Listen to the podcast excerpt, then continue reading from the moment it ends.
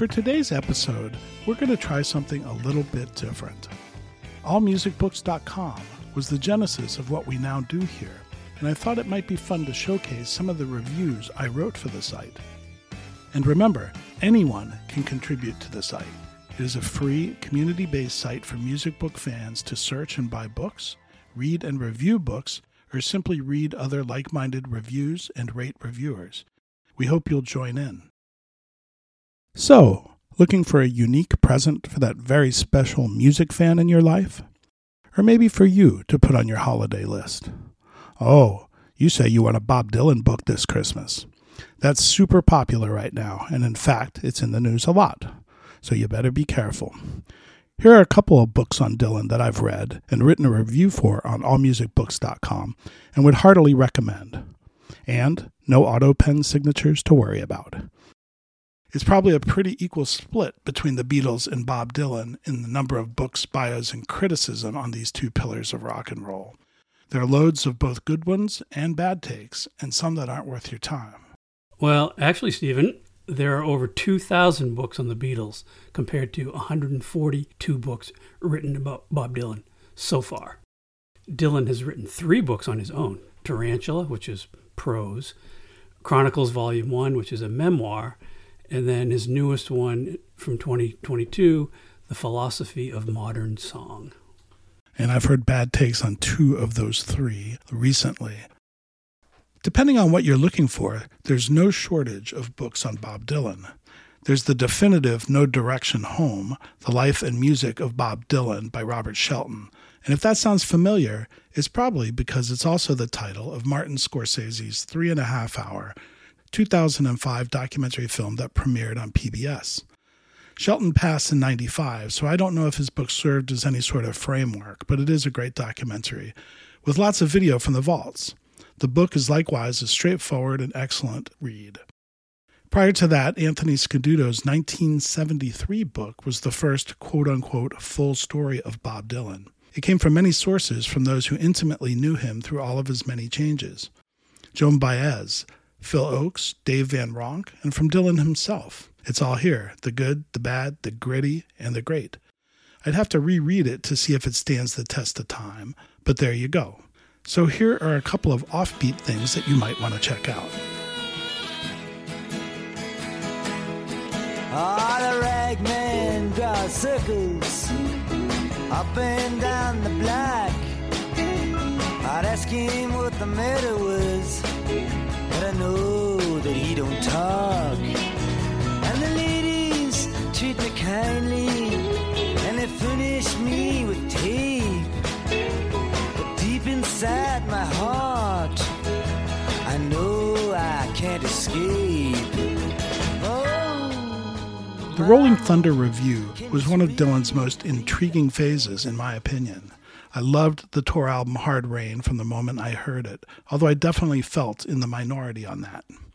It sounded nothing like Dylan, and I'm pretty sure that was the point with the loose, sloppy rock and roll that was so at odds with the Dylan myth. On the Road with Bob Dylan, Larry Ratso Sloman's legendary account of that tour is one weird, wild ride. The book is always on the edge of spinning out of control, much like that tour. It's like a Fellini film dotted with crazy ass people in crazy ass situations and surreal conversations with people like Joan Baez, Bobby Neuwirth, Sam Shepard, the beguiling sad eyed lady, Sara Lownds, and especially Allen Ginsberg, who comes across as pretty much the last guy you'd want sitting next to you at a concert. Well, here's a point of interest. Allen Ginsberg recorded 28 LPs of poetry reading. Sounds maybe painful. Very painful.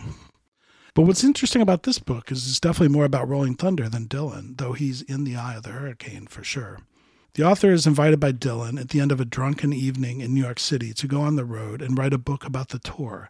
And what follows in the 450 plus pages is Dylan's people and the participants of the tour teasing, torturing, and denying access to Sloman, while the author valiantly tries to penetrate the inner circle and get to Dylan himself. Interestingly, the author variously refers to himself in the first and third person throughout the book, as he acquires various nicknames during the tour. Occasionally, he's simply the author, but the shape shifting is positively Dylan esque. A couple of conversations in the book are standouts.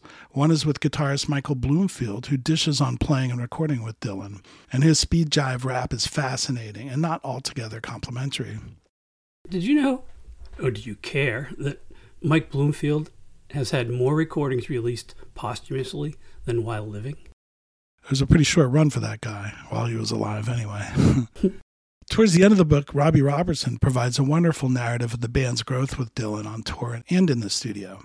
His recollections of those early tours, and especially recording the basement tapes and Planet Waves, which is one of my favorite Dylan albums, is mesmerizing. In between, Joni Mitchell rambles on in several self absorbed, self important, abstract tangents until the author finally stops her in her tracks, asking simply, What the fuck are you talking about? Right on, Ratso. I was wondering the same thing. But does our man finally gain access and get his man? Well, buy the book and don't miss the last 20 pages or so for the answer. It's a fun, entertaining read, more like a novel, and fans of Dylan, particularly during this underrated period, will enjoy it. It's a front row seat to the confusion and ecstasy and depression and joy and tumult and fury and love and rage and boredom and transcendence of six weeks on the road. Just don't get caught in that seat between Allen Ginsberg and Joni Mitchell. Well, Joni actually recorded fewer albums than Ginsberg, 24 live and studio albums combined for 9.2 million record sales, probably more than Ginsberg. Definitely more than Ginsberg. That'd be an interesting uh, argument to sit between, don't you think? Yeah. And but Bob has 54 live and studio albums and he sold 125 million records all time. So, he's the winner. He is the winner.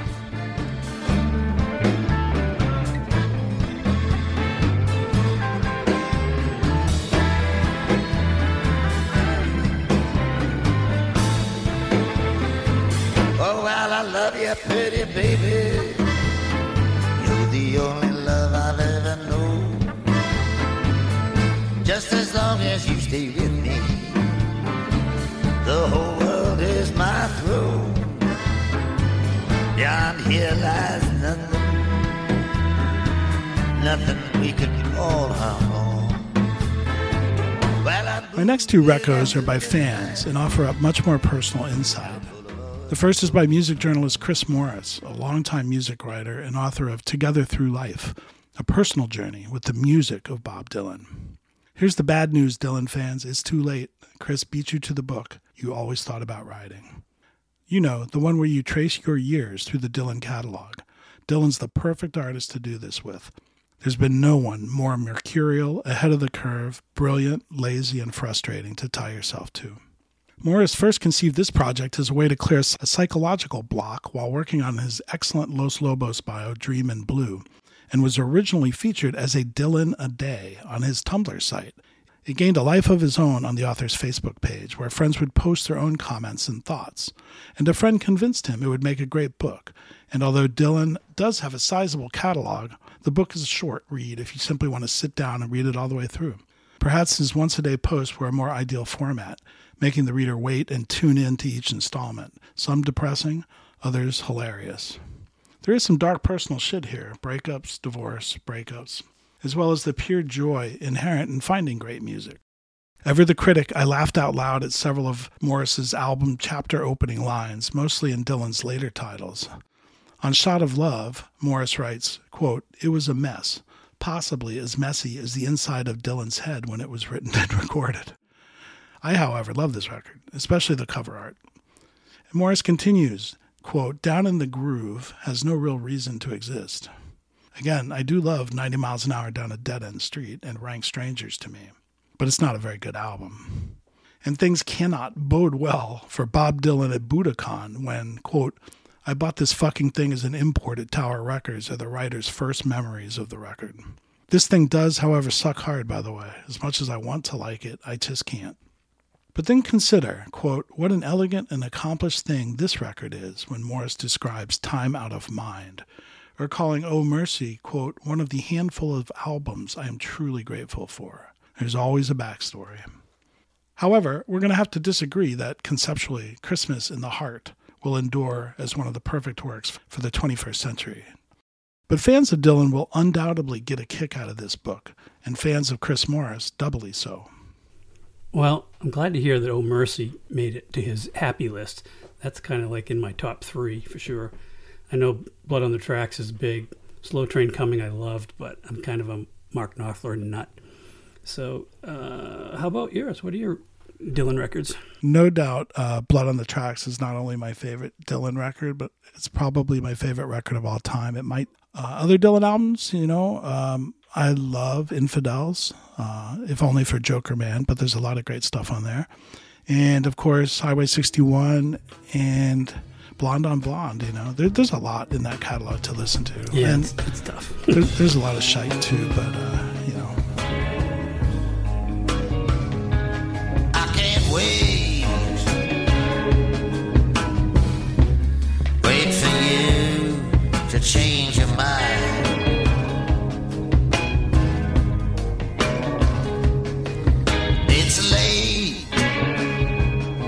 Speaking of Dylan fans, next we have the very curious and equally fantastic book, The Dylanologists Adventures in Bobland by David Kinney.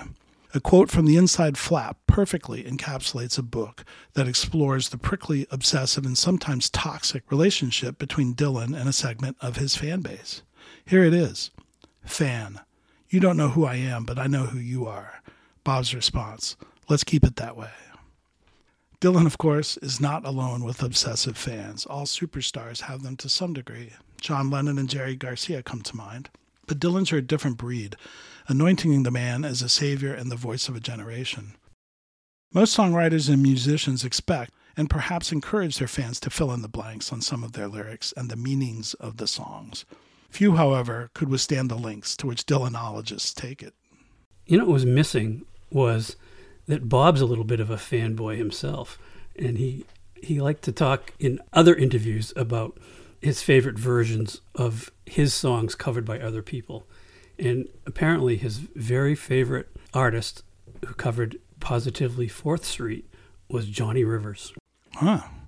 That's interesting. And I know his new book, I think he talks a lot about uh, cover versions, not necessarily his, but uh, always interesting to hear what he listens to.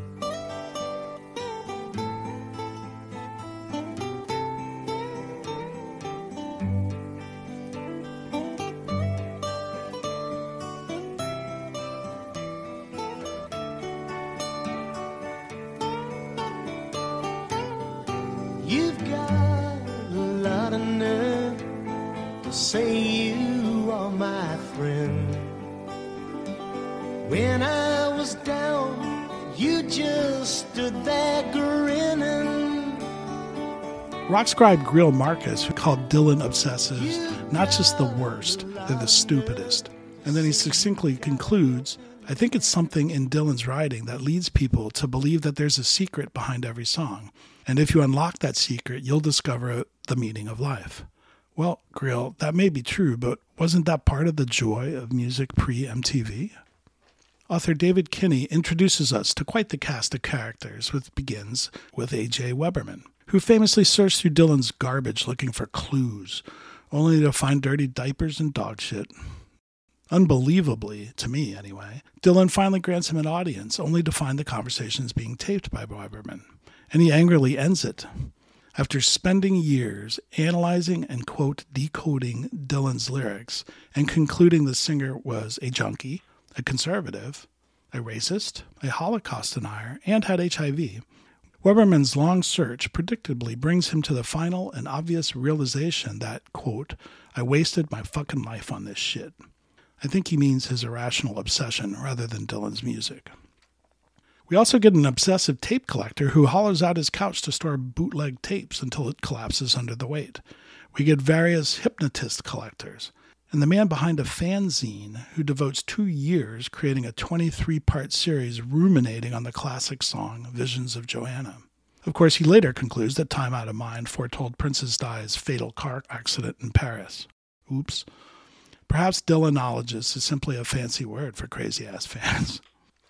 And while a story populated only with crazy ass fans might be a good read, Kinney provides much, much more. He works in some of the flashpoints of Dylan's career, including going electric at Newport, his infamous motorcycle accident, and subsequent defection to Woodstock, his religious records, Slow Train Coming, one of Steve's favorites, and Saved, and of course his masterpiece, Blood on the Tracks, and its supposed muse, the dissolution of his marriage to the sad eyed lady of the lowlands, Sara Lownds.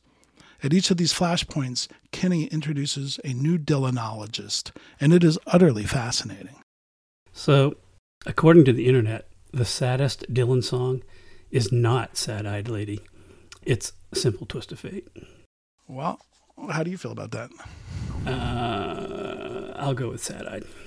Ah, I'm going to go with uh, the internet. Anyway, throughout this book, Dylan's relationship with his fans, his fame, and his legacy are also in play. Dylan has always kept these at arm's length, and as an artist in a constant state of reinvention, it's fair to contemplate whether he encourages the introspection, even as he distances himself. Watch some of the press conferences on YouTube where interviewers try to pin him down on the meaning of his songs. And remember that Dylan's film career includes a character named Alias, a movie called Masked and Anonymous, and the pseudo biopic I'm Not There. Though the man himself does not appear in that flick, he is played by no less than six different actors and actresses. Telling? Perhaps. In the end, however, Dylan the artist outlasts all of the Dylanologists. Most of them realize they've wasted their lives on nothing. Some die, some become alcoholics, and A.J. Weberman eventually lands in jail. As Dylan says of the controversies, disappointments, and misinterpretations throughout his career, quote, Oh, I let you down? Big deal. Find somebody else. The Dylanologist's Adventures in the Land of Bob is ultimately a tale of life on the fringes, and if you're a Dylan fan, this is a must read. I highly, highly recommend it. This book feels like it, it might do really well as a great podcast in kind of the vein of true crime and strictly one man opinion type podcast, trending large there right now. Well, that's a great idea. So whether we edit that or not afterwards, we'll talk.